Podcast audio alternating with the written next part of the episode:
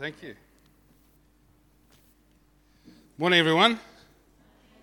Happy Father's Day. Um, we're continuing this morning with the series on holiness. I'm going to just, just open briefly in prayer and, and dive into the Word. Can you hear me? Okay, marvelous. Thank you, Lord, for this day. Thank you for your glorious sunshine. We pray, God, that as we gather around your word, you would illuminate our hearts by the light of your Son. That you would grant us to understand you more powerfully and more deeply. That you would draw us deeper into relationship with you. That you would reveal your holiness, your kindness, your mercy, your grace, and your love. In Jesus' name. My sermon this morning is entitled Holy God. Um, I'm going to do a follow up sermon called Holy People. And, and I'm going to suggest that what you think about what God is like is the most important thing that you can think. What you think about what God is like is going to inform the way you interact with other people, the way you interact with the world around you the way you interact with your family, your friends, and the way that you interact with God. If I had to write, God is like, and leave a blank space, whatever you filled in next would have profound and eternal implications. So, one of the facets that we're going to look at, and, and actually one of, as, as, as Stan shared last week, it's not just what God is like, it's what God is, is his holiness. So I'm going to look this morning at a couple of things about the holiness of God. The purpose of right thinking, says John Piper, is to achieve right feeling. You ever thought about that? You know that feelings are, are, are, are wonderful servants, they're terrible masters. What we feel is as real as, as any other aspect of us. And if, if what we think about God produces the right feeling about God, greater love, greater admiration, greater adoration, greater worship, then, then that's a good thing. Satan knows a whole bunch of right things about God, but his response is hatred. So I'm going to, I'm going to explore some stuff this morning and hopefully get to right feeling. In the Old Testament, um, the word holy is, is the Hebrew word kadosh. It means consecrated, it means separate, it means set apart for a special purpose. Um, when, we, when we see holy in the Old Testament, what, what we're reading is that, that whoever this is being applied to, or whatever this is being applied to, is something that is other to everything else. Now, this can be mundane. It can be, it can be a holy vessel, or something that carries water. It can be um, a holy meal. It can be any number of things. I, I don't know whether you grew up in a house where um, there was a towel or a set of towels that was set aside for when the Queen came to visit. Nobody else got to use that. You know that towel? Or, or that set of teacups? Yeah? The royal teacups. The, the Queen never came to visit, but it didn't matter. It was set aside for a special purpose. Yeah? Identify with that? So, so in, in, the, in the Old Testament, kadosh usually applies in a very real way, it's not abstract, in a very real way to something or someone who is set apart for a holy purpose, for a separate purpose. And when it's applied to God, it's a demonstration that God is so completely different to us. Theologians say that God is both transcendent and immanent, which sounds scary, but it really just means this. Transcendent means he is above us, He is different to us, He is holy, He is vastly greater and kinder and more merciful and gracious than we can ever imagine. He is transcendent, He is above. He is immanent. What does that mean? He mean it means He's close to us, it means we have access. And, and sometimes we, we focus on God totally on the one side, his transcendence, or totally on the other side, his immanence, and we lose sight of the whole thing which is that he's both of those things, even though they feel different. Who here has been to the sea on a calm day? Imagine Vetchies down here. You've been to the sea on a calm day? Raise your hand. Okay. Has everybody here been to the sea at some point? Otherwise, this is going to be difficult to understand. Okay, so if you go to the sea on a calm day when it's flat and glassy and there aren't big waves, you would think the sea is an amazing place. It's safe, you can swim in it, you can let your kids play in it. This is just, it's just an amazing place. And if you had to describe to somebody who'd never seen the sea, maybe somebody who lives in the middle of the Sahara, who has no frame of reference, if your experience of the sea was Vetchie's Beach on a calm uh, winter's day, like today, you would think uh, that's what it's like. It's flat and it's calm and it's easy. And you'd be right. But you wouldn't be completely right. Because if you've been in the sea on a really, really big day, when the sea's massive and when it can break ships in half, and, and when it's like a Nazaré, which is a break in Portugal that has 100 foot waves, your information to the guy from the Sahara was perhaps not entirely accurate. It was true, it just wasn't the whole picture. And God is like that. God, God can be Vetchies on a calm day, and God can be the raging seas that'll, that'll snap a, a ship in half. It's the same sea. So, so we, can, we can camp around one aspect of God's character one aspect of what He's like. And the one aspect that sometimes, perhaps in the modern church, certainly in the West, that we avoid is God's holiness. Because it makes us uncomfortable because we recognize at the most profound level that we're actually not like that. It's easier to think of God as a, as a kindly grandfather shuffling around in pantoffles in heaven, ready to pat you on the head for doing the smallest thing. And, and actually, God is, he, he, he is kind and he is gracious and merciful, but he is also holy. You know, the word in the New Testament, um, the Greek word that is translated as holy, is the word um, hagios. It means awful. Yeah, it means awful. It's, uh, uh, the idea is terrifying, something that inspires awe. You know, we can say a hamburger is awesome. Yeah, okay, but, but it doesn't inspire awe.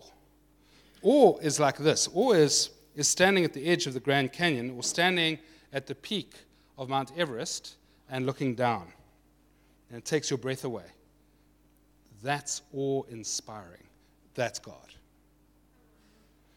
So um, there's a world of difference between thinking about something in, in terms of of theory and, and experiencing it for yourself. Those are two different things. And actually, they produce different feelings. Who here has seen a picture of a great white shark? Raise your hand. Okay. At the time that you saw that picture of the great white shark, were you trembling in your boots?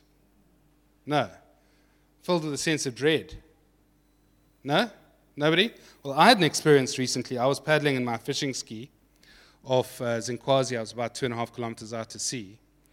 And a great white, about five meters, my boat is five and a half meters and it was half a meter shorter, started circling me. Circled me four or five times. And, and the, the feeling I experienced was quite different to seeing a picture of a great white in, in a book. quite different, quite different. Um, and then when the, the shark disappeared, and I wondered, well, this could be a good thing or a bad thing because I know how great whites hunt. They, they go deep and they come up fast. Um, I, I, did wonder, I wonder what's going to happen next. And that wasn't a theoretical musing about the nature of God. That was a very profound consideration of whether I was going to get chomped by a great white shark. And, and what happened was that it actually swam towards me. Instead of around the boat, it swam right up to me and rolled on its side a little bit and had a look and looked into my soul with its big black eye.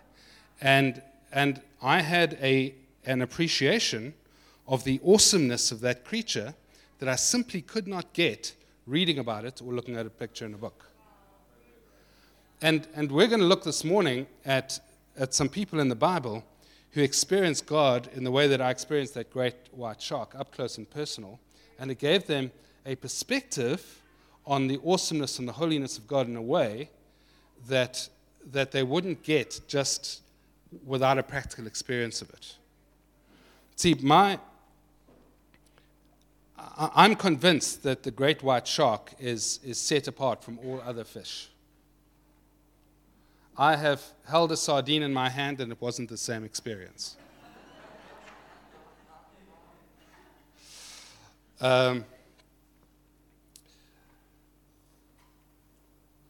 when Moses met God at the burning bush at Mount Horeb, Horeb is another word for Sinai. So um, I'd like you to have that in mind as we look at it because we're going to look at a few instances of people around Mount Horeb this morning. Exodus records that Moses was afraid to look at God. And, um, and he was probably right to be afraid to look at God because the Bible says that no man has looked upon God and lived up to a point. At the moment that that was written, it was true. And in fact, um, Moses hid his face from God when he was speaking to him in the burning bush. And yet, if you read the story of Exodus and you read Numbers and you read Deuteronomy, you see that, that Moses ascends the, the mountain of God, Horeb or Sinai, and he speaks face to face with God as a man speaks to his friend. So his encounter with God didn't cause uh, Moses to run and hide like Adam and Eve in, in the Garden of Eden. It actually spurred him on to go and seek the presence of God and meet him face to face. And the consequence of meeting God face to face was that the face of God, the face of Moses was radiant. It, it shone with the glory of God. But I'm going to pick it up um, from Exodus 17, verse 1. Very interesting scripture. All the congregation of the people of Israel moved on from the wilderness of sin by stages. Just to let you know, Moses has, has, by the hand of God, rescued the people of Israel out of Egypt. They're now in the wilderness, in the desert, and they are advancing um, one stage at a time. And that's what this is talking about. Um, they moved on from the wilderness of sin by stages according to the commandment of the Lord and camped at Rephidim. But there was no water for the people to drink. Therefore, the people quarreled with Moses and said, Give us water to drink. And Moses said to them, Why do you quarrel with me? Why do you test the Lord? But the people thirsted there for water. And the people grumbled against Moses and said, Why did you bring us up out of Egypt to kill us and our children and our livestock with thirst? Bear in mind that these people had seen God take out every god of, of Egypt and defeat the mighty army of the Egyptians and rescued them with, with his mighty hand and killed the firstborn of, of Egypt. So they're picking, a, they're picking a fight with the wrong being here by complaining. Um, just on that point, I've been to Egypt and I was in a tour, tour bus with uh, a bunch of Christians. And and it was glorious because we had cold water and the bus was air conditioned and it was fantastic. Everybody got on with everybody. It was amazing. We were singing songs and, and getting to know each other, people from all over the place, mostly South Africa. And then the bus broke down. And we spent three hours in the sun waiting for repair. And I saw, saw all us Christian folk become quite grumpy and grumble and moan and complain about every little thing. And I thought, yeah, we can't judge the Israelites. They had 40 years of it. We had three hours and we were complaining. So, anyway, that's an aside. Um, and the Lord said to Moses, Pass on before the people, taking with you some of the elders of Israel, and take in your hand the staff which you struck the Nile, and go. And here's an important bit Behold, I will stand before you there on the rock at Horeb. If you have your Bible and you're reading it, please underline that. Behold, I will stand before you there on the rock at Horeb, and you shall strike the rock, and water shall come out of it, and the people will drink. And Moses did so in the sight of the elders of Israel, and he called the name of the place Massah and Meribah because of the quarreling of the people of Israel, and because they tested the Lord, saying, Is the Lord among us or not? So, so there's this incident where, where they're at the Mount Horeb and, and the people are complaining, and God says to Moses, Go and strike a rock, and water will flow forth. Hold that image. We're going to return to it in a second. Moses 33, further down the line. Uh, Moses said to God, Please show me your glory. And he, God, said, I will make all my goodness, so that's his glory, pass before you, and I will proclaim before you my name, Yahweh. And I will be gracious to whom I will be gracious, and I will show mercy on whom I will show mercy. But, he said, You cannot see my face, for man shall not see me and live. And the Lord said, Behold, there is a place by me where you will stand on the rock, and while my glory passes by, I will put you in the cleft of the rock, and I will cover you with my hand until I have passed by. Then I will take away my hand, and sh- you shall see my back, but my face shall not be seen. Doesn't that strike you as weird? Why would, why would God say that Moses could not see his, the fullness of his glory? He couldn't see his face. His face is the radiance of the glory of God. It's a strange thing, right? And, and what's more, he's at Horeb, he's at Mount Sinai, the place where the law is given, and, and he says, Stand in the cleft of the rock in a cave, and I'll cover you with my hand, and, and I'll cause my goodness to, to, to pass by you, and, and you will not look at my face, but you can see the back of me. All of that just looks a little odd. Until we understand that this is a foreshadowing of what was going to happen in Jesus. Jesus is described as the rock. In fact, Paul says that Jesus is the rock in the desert from which the water flowed and the rock that traveled with the people of Israel. So, so here we have God hiding Moses in a cleft, in a, in, in a space created in the rock, specifically for him, in a cave, in this rock, which is Sinai. And, and God covers him with his hand. This is a picture, a foreshadowing of what Jesus is going to do for us. Because we're hidden in the rock, which is Christ. And if we're hidden in the rock, which is Christ, we can experience the glory of God not only seeing the back of it in the foreshadowing, but seeing his face, face to face, being transformed from one degree of glory to another.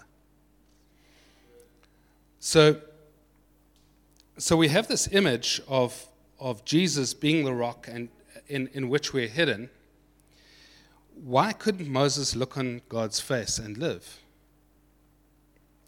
Well, it's, it's, a, little, it's a little bit to do with with God being like the sea on a, on a crazy big day that breaks ships. See, the love of God coming into contact with sin is the wrath of God. That's what the wrath of God is. Um, God is infinite. That means He is infinitely loving, infinitely gracious, infinitely holy all of God in all eternity past and all eternity future is holy. And if that holiness comes into contact with sin, sin cannot stand in its presence. And if that sin is in us, we cannot stand in his presence. We'll be totally, totally destroyed. The only way we can stand in the presence of a holy God is if we are as holy as he is, which is Jesus. If we are hidden in Christ in the cleft of the rock, we can stand in the presence of God and not be destroyed because we're like Him. In fact, the Bible says that we have become, says Paul, the righteousness of God in Christ. That's why when, when, when you read scriptures like the wrath of God has been satisfied by the cross, it means that, that the love of God can come into contact with us and doesn't experience or doesn't come into into contact with sin because the sin that we were has been dealt with in Christ, and we have the righteousness of God. It's, it's not that, that God is no longer holy, it's that we are covered. And we're going to deal with that in a moment, that, uh, that has some consequences. So, so we've seen how Moses asked God to show him his glory, and he's hidden in a, in a cave in Mount Horeb. That's not the only time a cave in Mount Horeb comes into play in the Old Testament. In fact, I'm, I'm going to read a scripture now about Elijah, and theologians say that it's the same cave. Listen to this 1 Kings uh, chapter 19. And he, that's Elijah, arose and ate and drank and went in the strength of that food 40 days and 40 nights to Horeb, the Mount of God. So the context is Elijah has just defeated the prophets of Baal. He's called out fire from heaven. It's taken up the uh, sacrifice on the altar with water. And, and Jezebel gets angry and he runs. And he hides in the, in, the, in the cave. There he came to a cave and he lodged in it. And behold, the word of the Lord came to him, and he said to him, What are you doing here, Elijah? If, just, if you read this text, I haven't got time to deal with it, but the word of the Lord here is a person. It's, this is Jesus.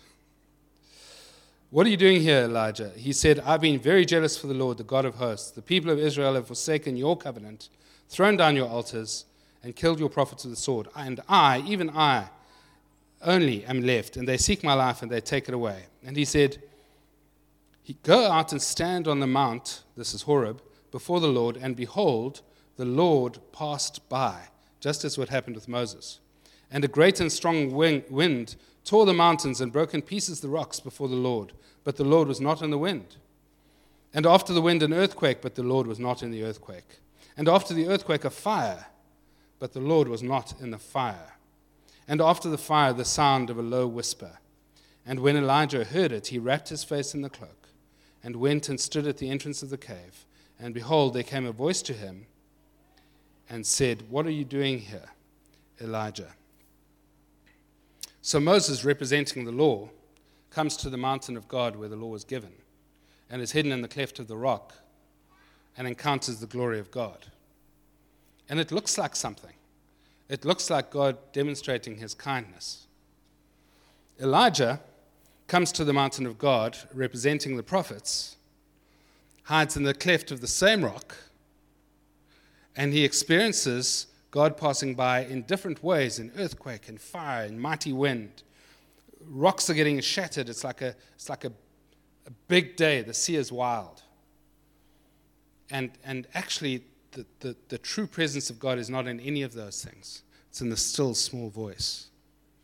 See, Elijah, representing the prophets, and Moses, representing the law, demonstrate to us beyond any question that when we are hidden in Christ, the presence of God looks like many things, but most of all, it's the still small voice of our shepherd.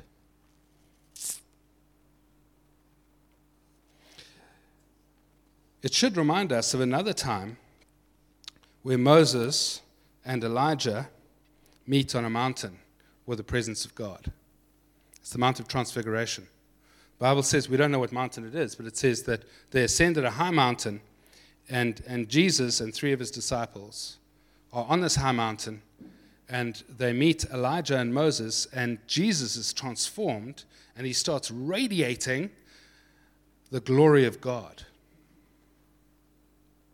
And God speaks. And,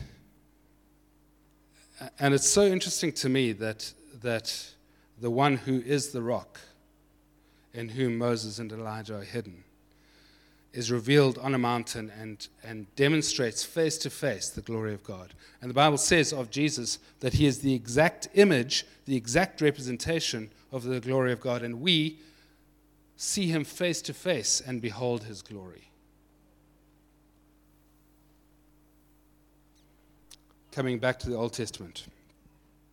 So now in Numbers, this is, this is a long way down the line. This is the people of Israel have been wandering in the desert for 40 years.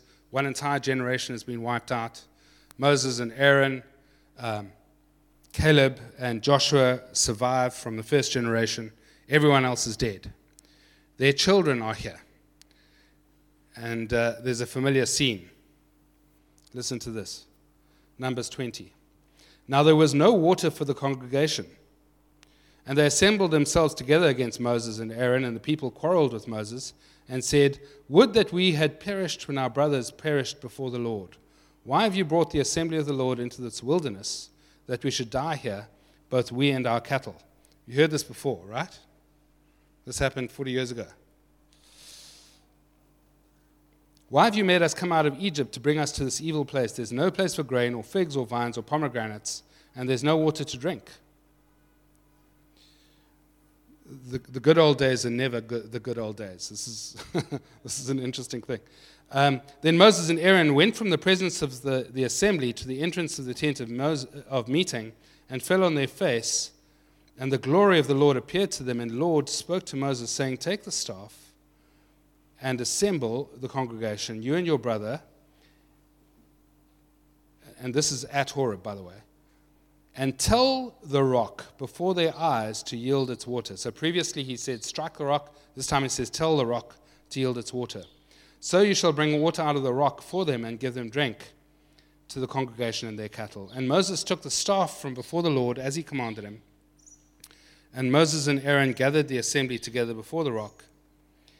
And he said to them, Hear now, you rebels, shall we bring water for you out of this rock?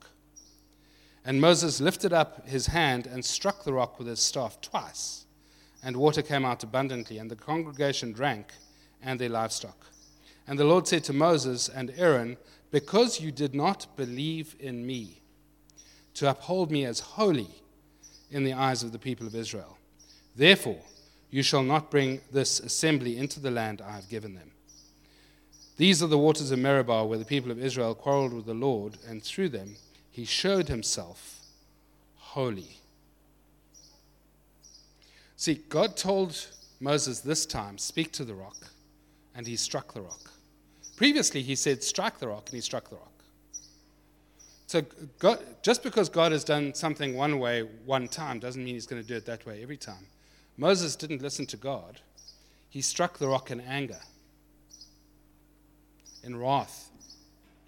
Jesus experienced the wrath of God so that from us, his followers, would flow rivers of living water. But it wasn't Moses' place to do this. In fact, it's not the first time we see Moses losing his temper. He lost his temper when he, he broke the, the tablets on which the law of Moses was written by the hand of God, by the very finger of God. He lost his temper time and time again throughout the, the, the period of the wilderness experience of Exodus. And I can understand that because, my goodness, if you see what he was dealing with, I, can, I get it. I get it. But he didn't deal with his anger. And because he didn't deal with his anger and he didn't demonstrate that God was holy in the way that he spoke to the rock, we speak to Jesus. He was denied entry into the promised land. And, and anger can do that. I, I had a major issue with anger that God dealt with in me. And anger can prevent you from entering into the promises of God the, what we learn from this text is that the holiness and the anger of man do not mix.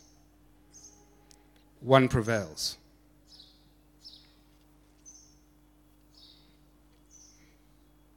So, what does the holiness of God mean to us?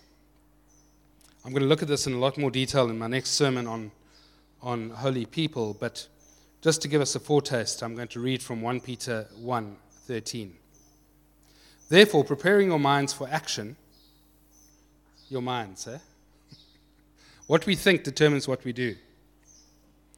And being sober minded, set your hope fully on the grace that will be brought to you at the revelation of Jesus Christ. As obedient children, do not be conformed to the passions of your former ignorance, but as he who called you is holy, you also be holy in all your conduct. Since it is written, You shall be holy, for I am holy. where, where Peter writes, You shall be holy, for I am holy, that is a commandment given to the people of Israel in the Exodus. And, and Peter says, As God is holy, you shall be holy in all your conduct. See, we are holy because of the righteousness of Christ. That's our legal position.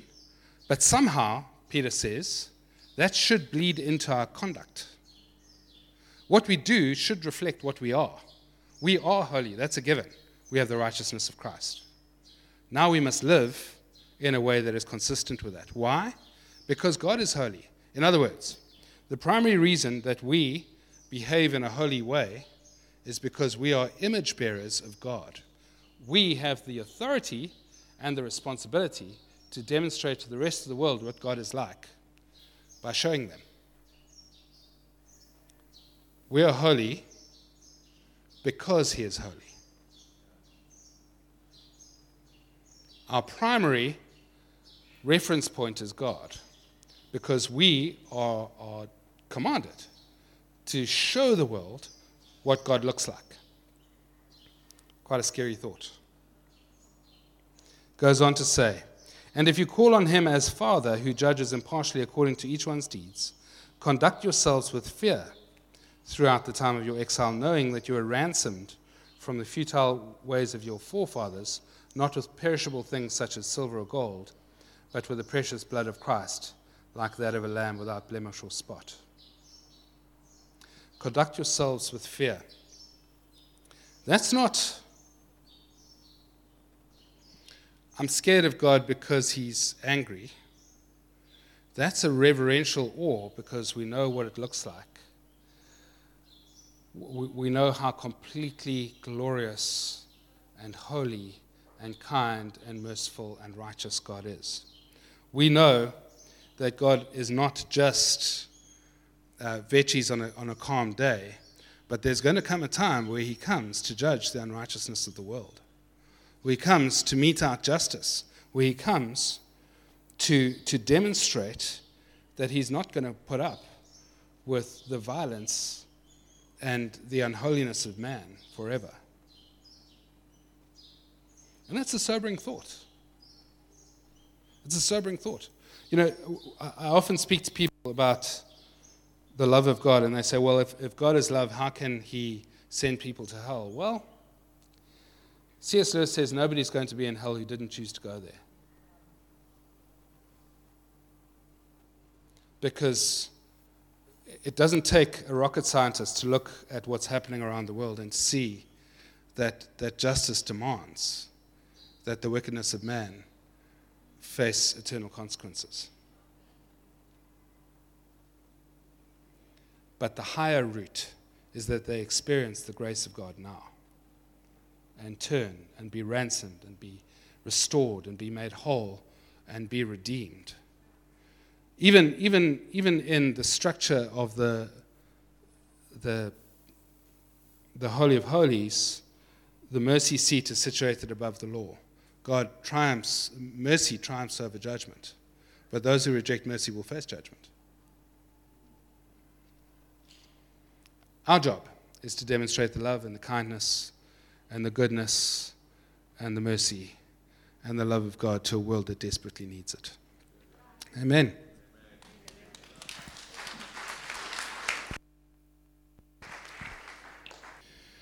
Thank you, Lord, for your word.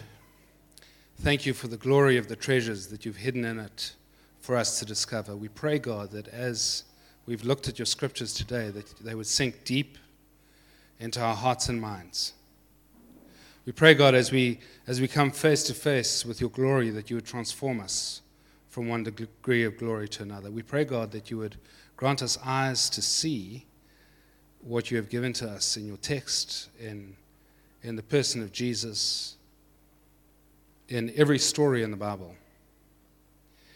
And, and even more than that, Lord, won't you show us how to reflect you to the world? Won't you take us, Lord, as, as vessels from whom living water rushes out to a dry and, and desperately thirsty world? Have your way in us, Lord. Grant us eyes to see, ears to hear, and hearts to respond. In Jesus' name.